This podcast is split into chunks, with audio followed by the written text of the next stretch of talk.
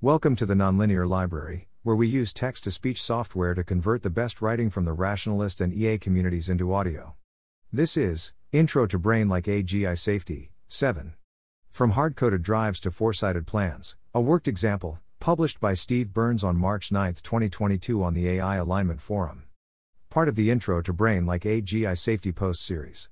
This post substantially overlaps with my post from last summer, Value Loading in the Human Brain, a worked example.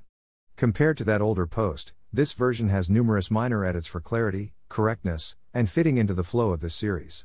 7.1 Post Summary Table of Contents. The previous post presented a big picture of how I think motivation works in the human brain, but it was a bit abstract. In this post, I will walk through an example. To summarize, the steps will be Section 7.3 Our brains gradually develop a probabilistic generative model of the world and ourselves. Section 7.4 there's a credit assignment process, where something in the world model gets flagged as good. Section 7.5 There's a reward prediction error signal roughly related to the time derivative of the expected probability of the good thing. This signal drives us to try to make the good thing happen, including via foresighted planning. All human goals and motivations come ultimately from relatively simple, genetically hard coded circuits in the steering subsystem, hypothalamus and brainstem, but the details can be convoluted in some cases.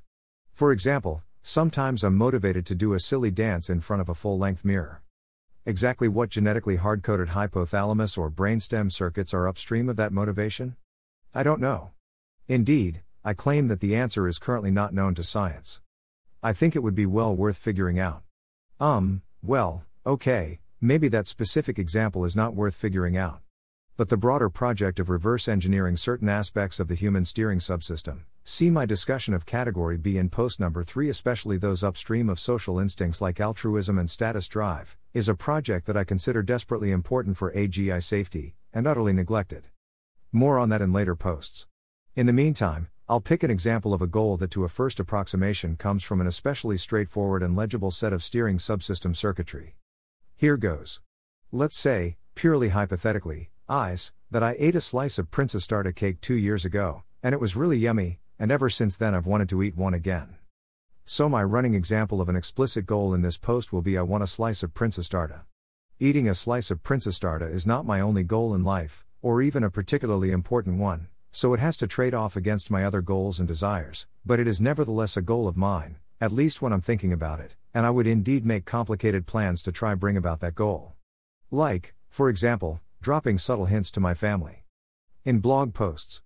When my birthday is coming up purely hypothetically. 7.2 Reminder from the previous post Big picture of motivation and decision making. From the previous post, here's my diagram of motivation in the brain. As also discussed in the previous post, we can split this up by which parts are hard coded by the genome, versus learned within a lifetime, i.e., steering subsystem versus learning subsystem. 7.3 Building a probabilistic generative world model in the cortex. The first step in our story is that, over my lifetime, my cortex, specifically, the thought generator in the top left of the diagram above, has been building up a probabilistic generative model, mostly by predictive learning of sensory inputs. Post number 4, section 4.7, aka self supervised learning. Basically, we learn patterns in our sensory input, and patterns in the patterns, etc., until we have a nice predictive model of the world, and of ourselves, a giant web of interconnected entries like grass and standing up and slices of prinsesstårta. Predictive learning of sensory inputs is not fundamentally dependent on supervisory signals from the steering subsystem. Instead, the world provides the ground truth about whether a prediction was correct. Contrast this with, for example, navigating the trade off between searching for food versus searching for a mate. There is no ground truth in the environment for whether the animal is trading off optimally, except after generations of hindsight. In that case, we do need supervisory signals from the steering subsystem which estimate the correct trade off using heuristics hard coded by evolution. You can kinda think of the is ought divide, with the steering subsystem providing the ought, to maximize genetic fitness, what ought the organism to do, and predictive learning of sensory inputs providing the is, what is likely to happen next, under such and such circumstances. That said, the steering subsystem is indirectly involved even in predictive learning of sensory inputs, for example, I can be motivated to go learn about a topic. Anyway, every thought I can possibly think, and every plan I can possibly plan, can be represented as some configuration of this generative world model data structure. The data structure is also continually getting edited, as I learn and experience new things. When you think of this world model data structure, imagine many terabytes of inscrutable entries. Imagine things like, for example, pattern 847836 is defined as the following sequence pattern 278561, then pattern 657862, then pattern 128669. Some entries have references to sensory inputs and or motor outputs. And that giant inscrutable mess comprises my entire understanding of the world and myself. 7.4 Credit assignment when I first bite into the cake. As I mentioned at the top, on a fateful day two years ago, I ate a slice of prinsesstårta, and it was really good. Step back to a couple seconds earlier, as I was bringing the cake towards my mouth to take my first ever bite. At that moment, I didn't yet have any particularly strong expectation of what it would taste like, or how it would make me feel. But once it was in my mouth, hmm, oh wow, that's good cake. So, as I took that bite, my body had a suite of autonomic reactions, releasing certain hormones, salivating, changing my heart rate and blood pressure, etc. Why? The key is that, as described in post number 3, section 3.2.1, all sensory inputs split. One copy of any given sensory signal goes to the learning subsystem, to be integrated into the predictive world model. See informational inputs at the top left of the diagram. A second copy of the same signal goes to the steering subsystem, where it serves as an input to genetically hardwired circuitry. See informational inputs at the bottom center of the diagram. Taste bud inputs are no exception. The former signal winds up at the gustatory cortex within the insula, part of the neocortex, in the learning subsystem, the latter at the gustatory nucleus of the medulla, part of the brainstem, in the steering subsystem. After its arrival at the medulla, the taste inputs feed into various genetically hard coded brainstem circuits, which, when also prompted with the taste and mouth feel of the cake, and also accounting for my current physiological state and so on, execute all those autonomic reactions I mentioned. As I mentioned, before I first bit into the cake, I didn't expect it to be that good. Well, maybe intellectually I expected it, if you had asked me, I would have said and believed that the cake would be really good. But I didn't viscerally expect it. What do I mean by viscerally? What's the difference? The things I viscerally expect are over on the thought assessor side. People don't have voluntary control over their thought assessors, the latter are trained exclusively by the ground truth and hindsight signals from the brainstem. You do have some ability to manipulate them by controlling what you're thinking about, as discussed in the previous post, section 6.3.3, but to a first approximation, they're doing their own thing, independent of what you want them to be doing. From an evolutionary perspective, this design makes good sense as a defense against wireheading. See, my post reward is not enough. So when I bit into the cake, my thought assessors were wrong. They expected the cake to cause mild yummy related autonomic reactions, but in fact, the cake caused intense yummy related autonomic reactions. And the steering subsystem knew that the thought assessors had been wrong. So it sent correction signals up to the thought assessor algorithms, as shown in the diagram above. Those algorithms then edited themselves, so that going forward, every time I bring a fork full of prinsesstårta towards my mouth, the thought assessors will be more liable to predict intense hormones, goosebumps, reward, and all the other reactions that I did in fact get. A cool thing just happened here. We started with a simple-ish hardwired algorithm, steering subsystem circuits turning certain types of taste inputs into certain hormones and autonomic reactions. But then we transferred that information into functions on the learned world model. Recall that giant inscrutable database I was talking about in the previous section. Let me pause to spell this out a bit. The ground truth in hindsight signal tweaks some of the thought assessors. The thought assessors, you'll recall from post number 5, are a set of maybe hundreds of models, each trained by supervised learning.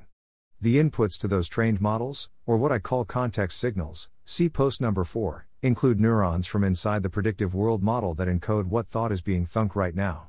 So we wind up with a function, trained model, whose input includes things like whether my current thought activates the abstract concept of prinsesstårta, and whose output is a signal that tells the steering subsystem to consider salivating, etc. I call this step, where we edit the thought assessors, credit assignment. Much more about that process in upcoming posts, including how it can go awry. So now the thought assessors have learned that whenever the myself eating prinsesstårta concept lights up in the world model, they should issue predictions of the corresponding hormones, other reactions, and reward. 7.5 Planning towards goals via reward shaping. I don't have a particularly rigorous model for this step, but I think I can lean on intuitions a bit, in order to fill in the rest of the story. Remember, ever since my first bite of prinsesstårta two years ago, the thought assessors in my brain have been inspecting each thought I think, checking whether the myself eating prinsesstårta concept in my world model is lit up, activated, and to the extent that it is, issuing a suggestion to prepare for rewards, salivation, goosebumps, and so on. The diagram above suggests a series of thoughts that I think would light up the world model concept more and more, as we go from top to bottom. To get the intuition here, maybe try replacing prinsesstårta with Super Salty Cracker. Then go down the list, and try to feel how each thought would make you salivate more and more.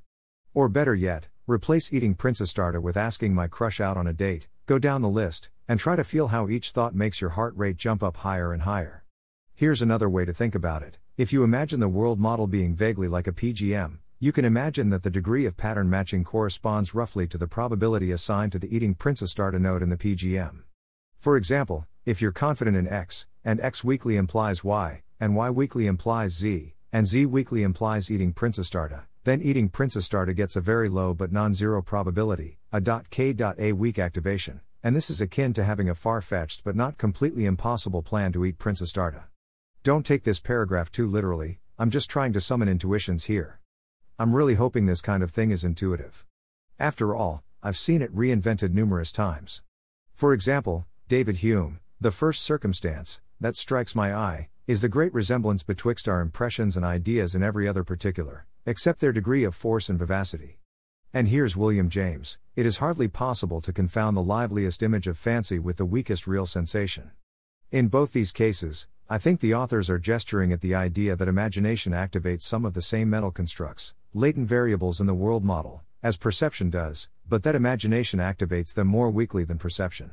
Okay, if you're still with me, let's go back to my decision making model, now with different parts highlighted. Again, every time I think a thought, the steering subsystem looks at the corresponding scorecard and issues a corresponding reward.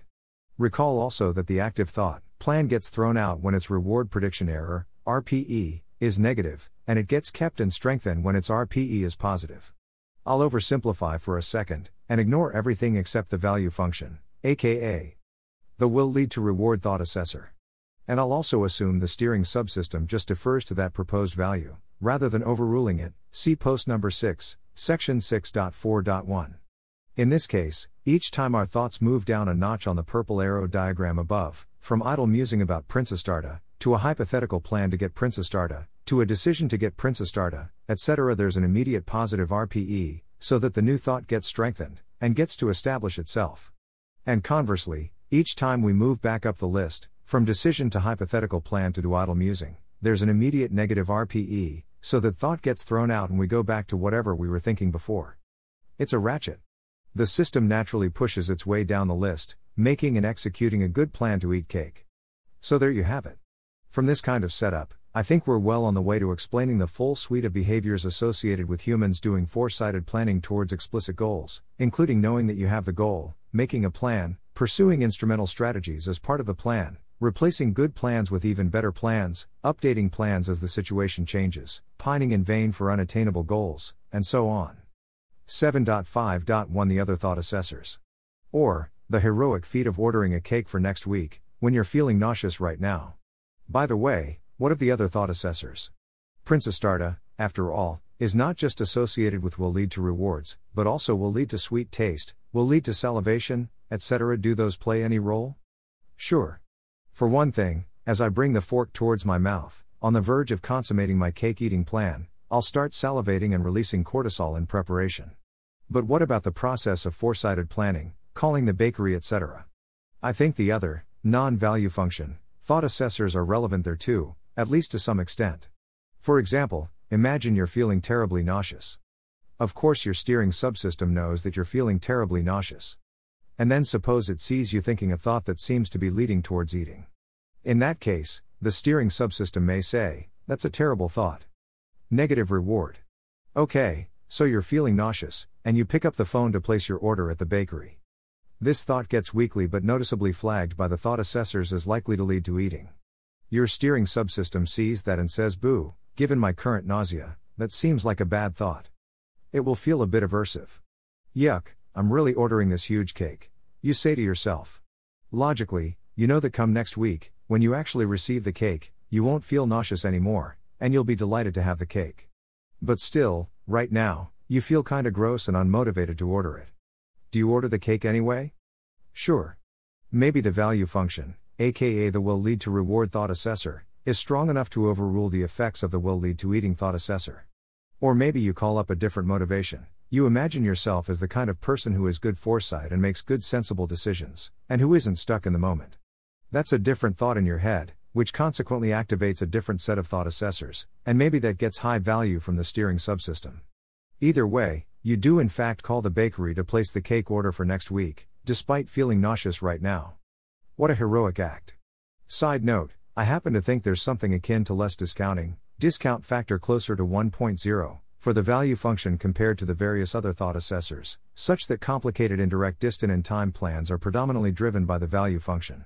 This guess comes from the incentive learning psychological literature, but that's a story for a different blog post. Anyway, it's not all or nothing. I figure the other assessors are at least somewhat relevant, even for distant plans, as in the example here. Thanks for listening. To help us out with the Nonlinear Library or to learn more, please visit nonlinear.org.